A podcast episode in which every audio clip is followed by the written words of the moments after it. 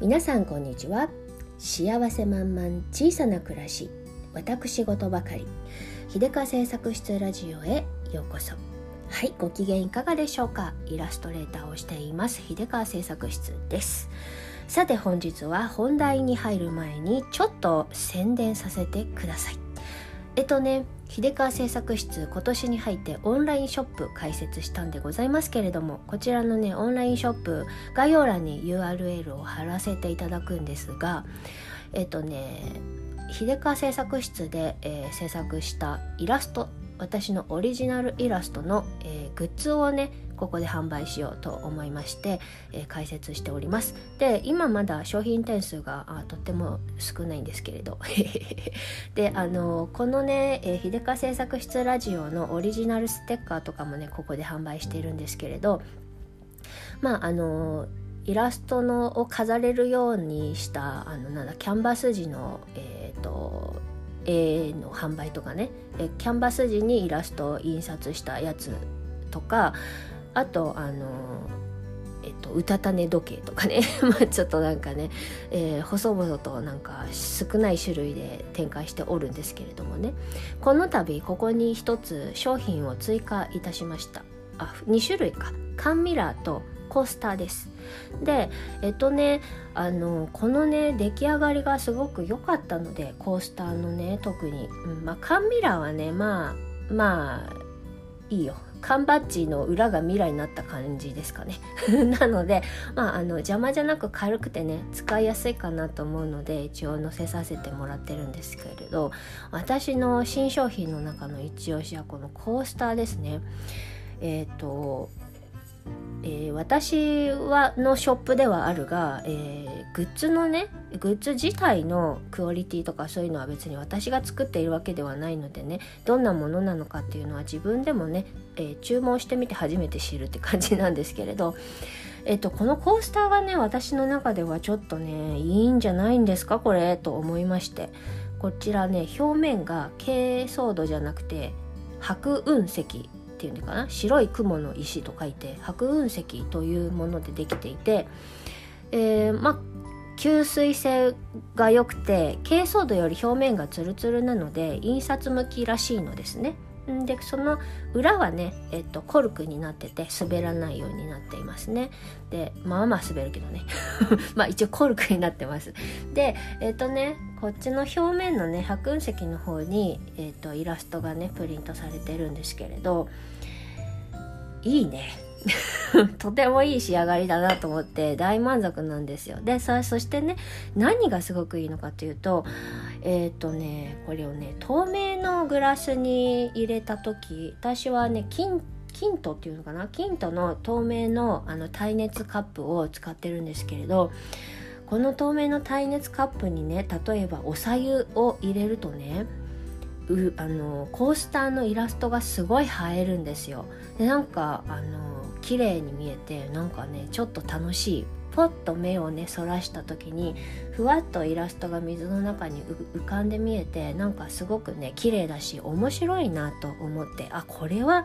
最高と思いましてイラストのいい見せ方ができるなと思ってですねこれ一押しなんでございますよ。はいということでぜひぜひ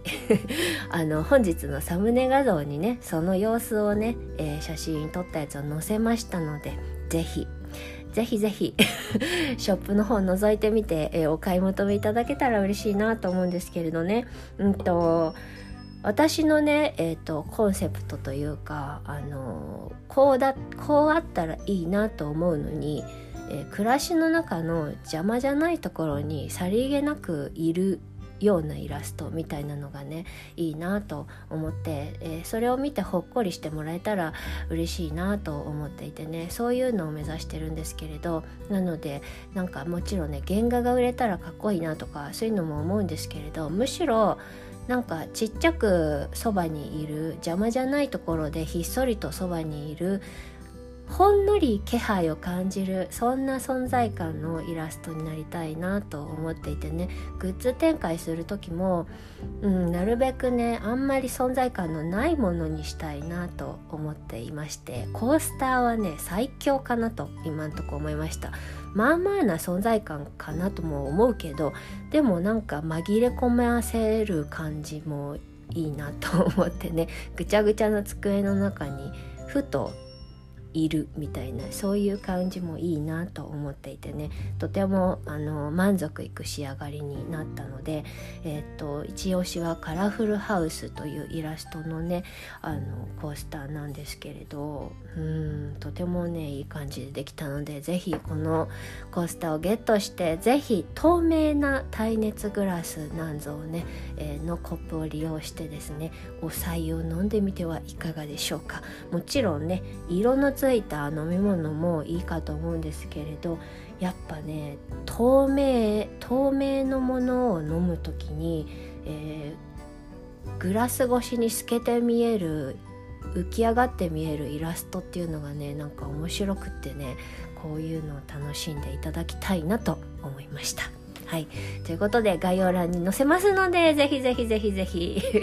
秀川製作室のオンラインショップ覗いてみてください。えー、秀川製作室のオンラインショップの、えー、商品はすべて送料込み価格になっております。つまるところ送料無料でございますのでね、あの気になりましたら1点からでもぜひぜひお試しになってみてください。はい、ということで、えっ、と、失礼いたしました。さて、本日の本題に入りたいと、あ、あともう一つ忘れているるんです忘れちゃったんですけどうんとね、えー、今あのえー、準備中なんですけどそろそろ出来上がる頃かなと思うので先にお知らせしときますけど本年度中本年度じゃない今年中に、えっと、秀川製作室のイラストブックを出します。それもねこちらのオンラインショップで発売予定です。えっとねタイトルも決めた「初めの一歩」2020年からね秀香製作室スタートしたんですけれどもね。そこから書き溜めて本日に至るまでのイラストをねちょっと選んで、えー、載せたものをあの割といい感じの想定にしたやつをですね、えー、販売いたします。ちょっとねあの値が張るので数量限定でいこうかなと思っています。これを出します。これはもうあの確定です。であともう一つできたら滑り込ませたいのをもう一つ、えー、カレンダーです。まだできてないんだけど まだ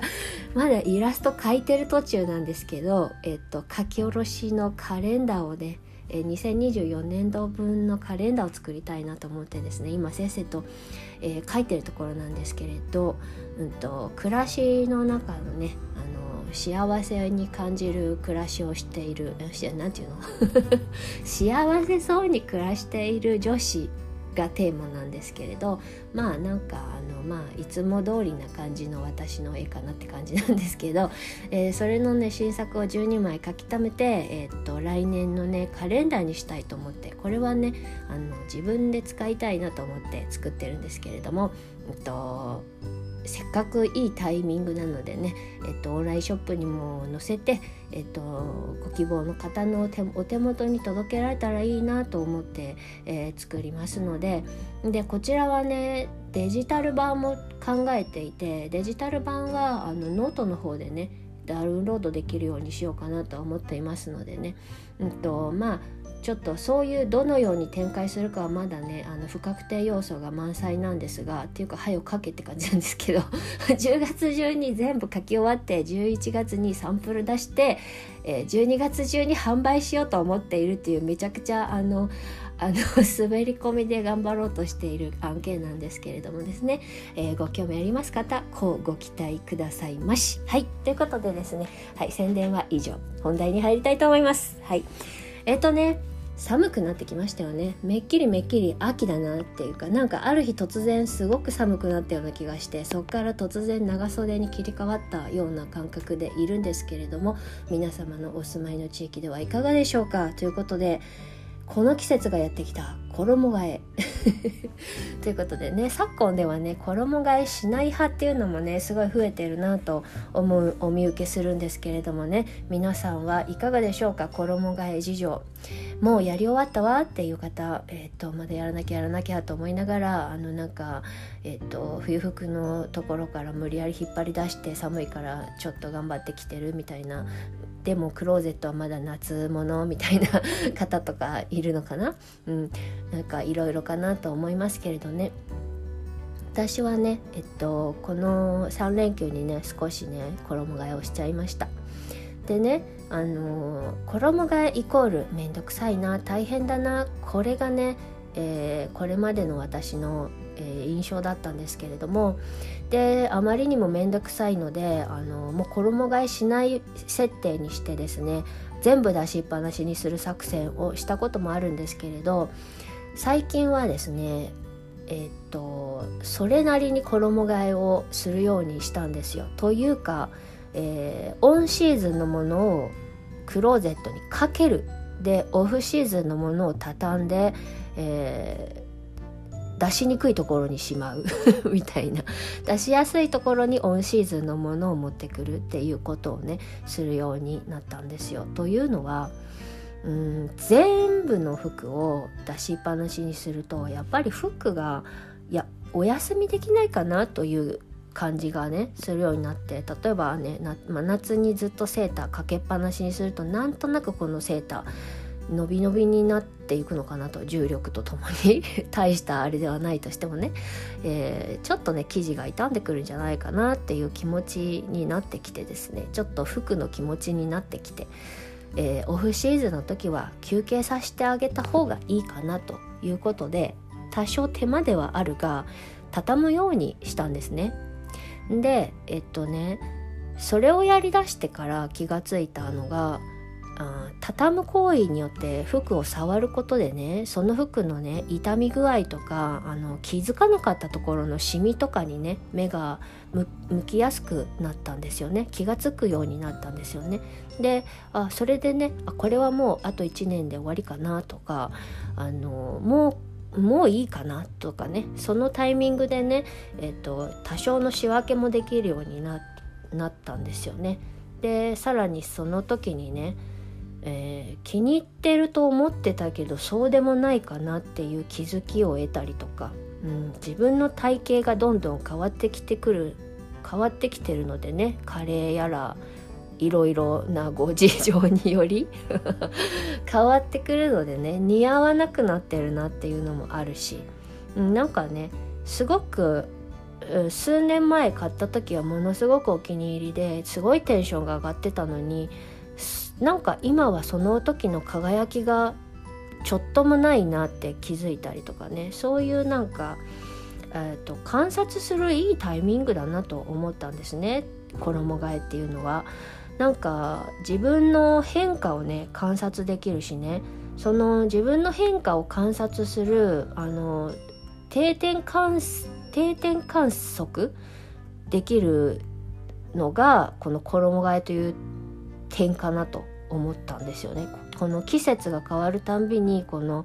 自分の変化をね定点観測するような気持ちでね衣替えしてみるとねなんか面白いなと思ったんですよ。なんか自分の変化ってね、えー、ちょっと日々本当にちょっとだし自分自身のことだからなかなかね気づかないんですけれどもねこういう、えー、区切りの時にねあの服と一緒に自分も観察するとね好みとか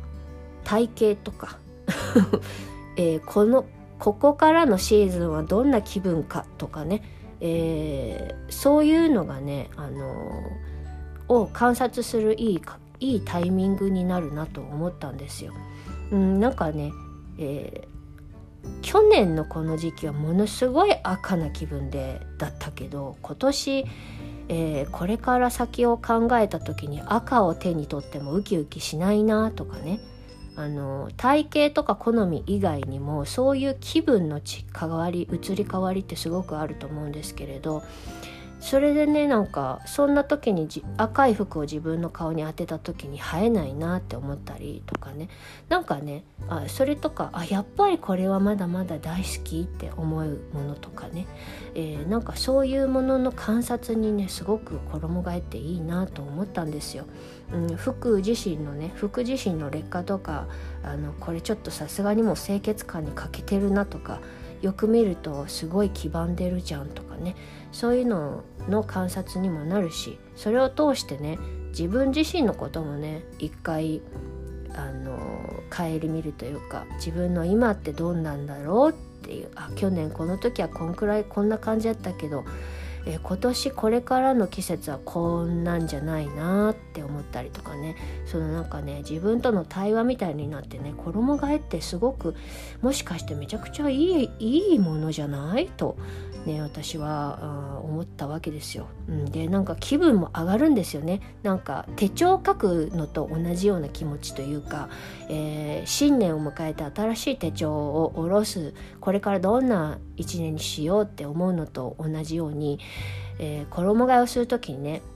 えー、この冬はどんな冬にしていこうって思う。その未来へのワクワク感っていうのがね衣替えにちょっとね入る入ってくるようになったんですよね。うん、なんかそういう風に考えるとね衣替えってとても楽しいしその定期的にねクローゼットが綺麗になるいいタイミングかなと 思うんですよ。うん、それでねあの今まで大変だなしんどいなと思ってたのはやっぱしね量が圧倒的に多すぎて把握しきれなかったからなんだろうなと思って。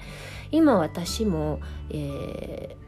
ー、年々ねあの少なくするようになってきてもちろん外出する機会があの昔ほど多くもないっていうのもあるんですけどあの服の量がねどんどん減ってきているのでそんなにストレスなく衣替えができるっていうのも大きな要因ではあるんですけどね。やっぱりね大量すぎるとね、えー、それだけでもう気絶しちゃいたい気持ちになると思うので、うん、ほどほどの分量だったらね、えーちゃんと衣替えするっていいなと思いました。なんかもうあの自分のね、えー、分量を決めているので具体的に何枚とかは決めてないんですけれど私のクローゼットと,、えーと、引き出しに収まる量っていうのを決めていて、えー、取り出しにくい段にえー、オフシーズンのものを取り出しやすい、えー、1段目2段目3段目4段目くらいまでに、えー、今シーズンのものをオンシーズンのものをっていう感じにねしてるんですけどね。でその時に、えっと、下着とかインナーもね一緒にチェックして、えー、下着やインナーもね冬冬と夏とではね使うものが違うと思うので腸にチェックしてなんかパンツの劣化具合とかね。あとあのインナーもねあのまあいいだろうっていうのとかね、えー、もうちょっと縫って補強して使えるかなっていうのとかね、えー、ピックアップして畳みながらね、えー、痛み具合とかチェックして。私のインナー自慢ですけどまあアウターよりアウターぐらい高いくらいの感じなんで、えー、絹だだのなんだの 使ってますんであのねお手入れをちゃんとしてとかね思ってなんかねそうやって畳んだり、えー、しているとね愛おしくなるしあの大切にしたいなと思うしあちょっと買い足したいなとかね、うん、もうあのえっ、と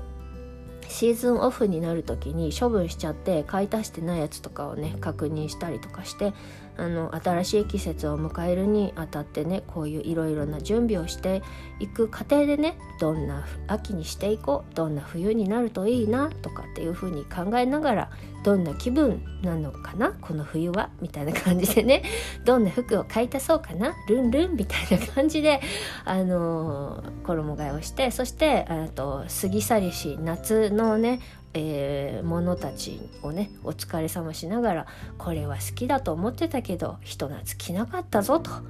そしてもうこんだけ傷んでるぞというものはねあのもうちょっと処分ということでね、えー、なんだウエスにしたり、えーと、今年は足拭きマット作ろうかなと思って継ぎはぎで、うん、そういうものにしていこうかなと思いますね。これが、えー、秋の夜鍋仕事になるかなみたいな感じでドラマを見つつぬいぬいする季節が来たかなみたいな感じでですね処分するものたちは処分して、えー、新しいものを迎えてと、気持ちの良い、えー、気持ちよく新しい季節を迎えたいなみたいなね感じで。それとともにね、えー、自分は今年はちょっとあのなんだあのエッジの効いたあのブラック系でいこうかなとかね。ちょっといろいろ考えるわけですね。はい。そんなわけでねあのー楽しいあの楽しい行事手帳会議みたいな気持ちでね衣替え会議みたいな感じであのやるとね楽しくなるなって、えー、思いましたよという話でございます。はいということでねあの量がね程よければ衣替えも楽しい作業ですよ。うん、それでなんか自分の持ち物を全部一回見渡してねあのクローゼットをねえー、スカスカの気持ちいい環境にすると毎日眺めてるのでね気持ちがいいんですよね。うん、これがね結構ねあのこの23年継続できていてあの8割じゃないな7割収納8割か8割収納くらいで抑えることができてそれであのだから綺麗に整えやすいすぐにね元に戻せる感じでね散らかってもねすぐ片付けられる感じであのやっぱね量が少ないと圧倒的に作業が作業量が減るのでね片付ける気にもなるんですよね。23着畳んだら綺麗になっちゃうんだったらやるよね。みたいな感じで、うん、何事もね適量ってあるんだなっていうことですね。結局のところ。はいということでそんなわけでね寒くなってきましたけれどもね早いとこ衣替えとの型をつけて、えーと、おから体冷やさないようにあたあったかくして、えーと、このね気温差寒暖差の中、あのー、上手に冬を迎えられますことを心よりお祈り申し上げます。ということで本日はこの辺でおしまいにさせていただきます。最後までお付き合いいただきましてどうもありがとうございました。それでは今日という日が今この時が皆様にとって幸せ満々でありますように。じゃまたね。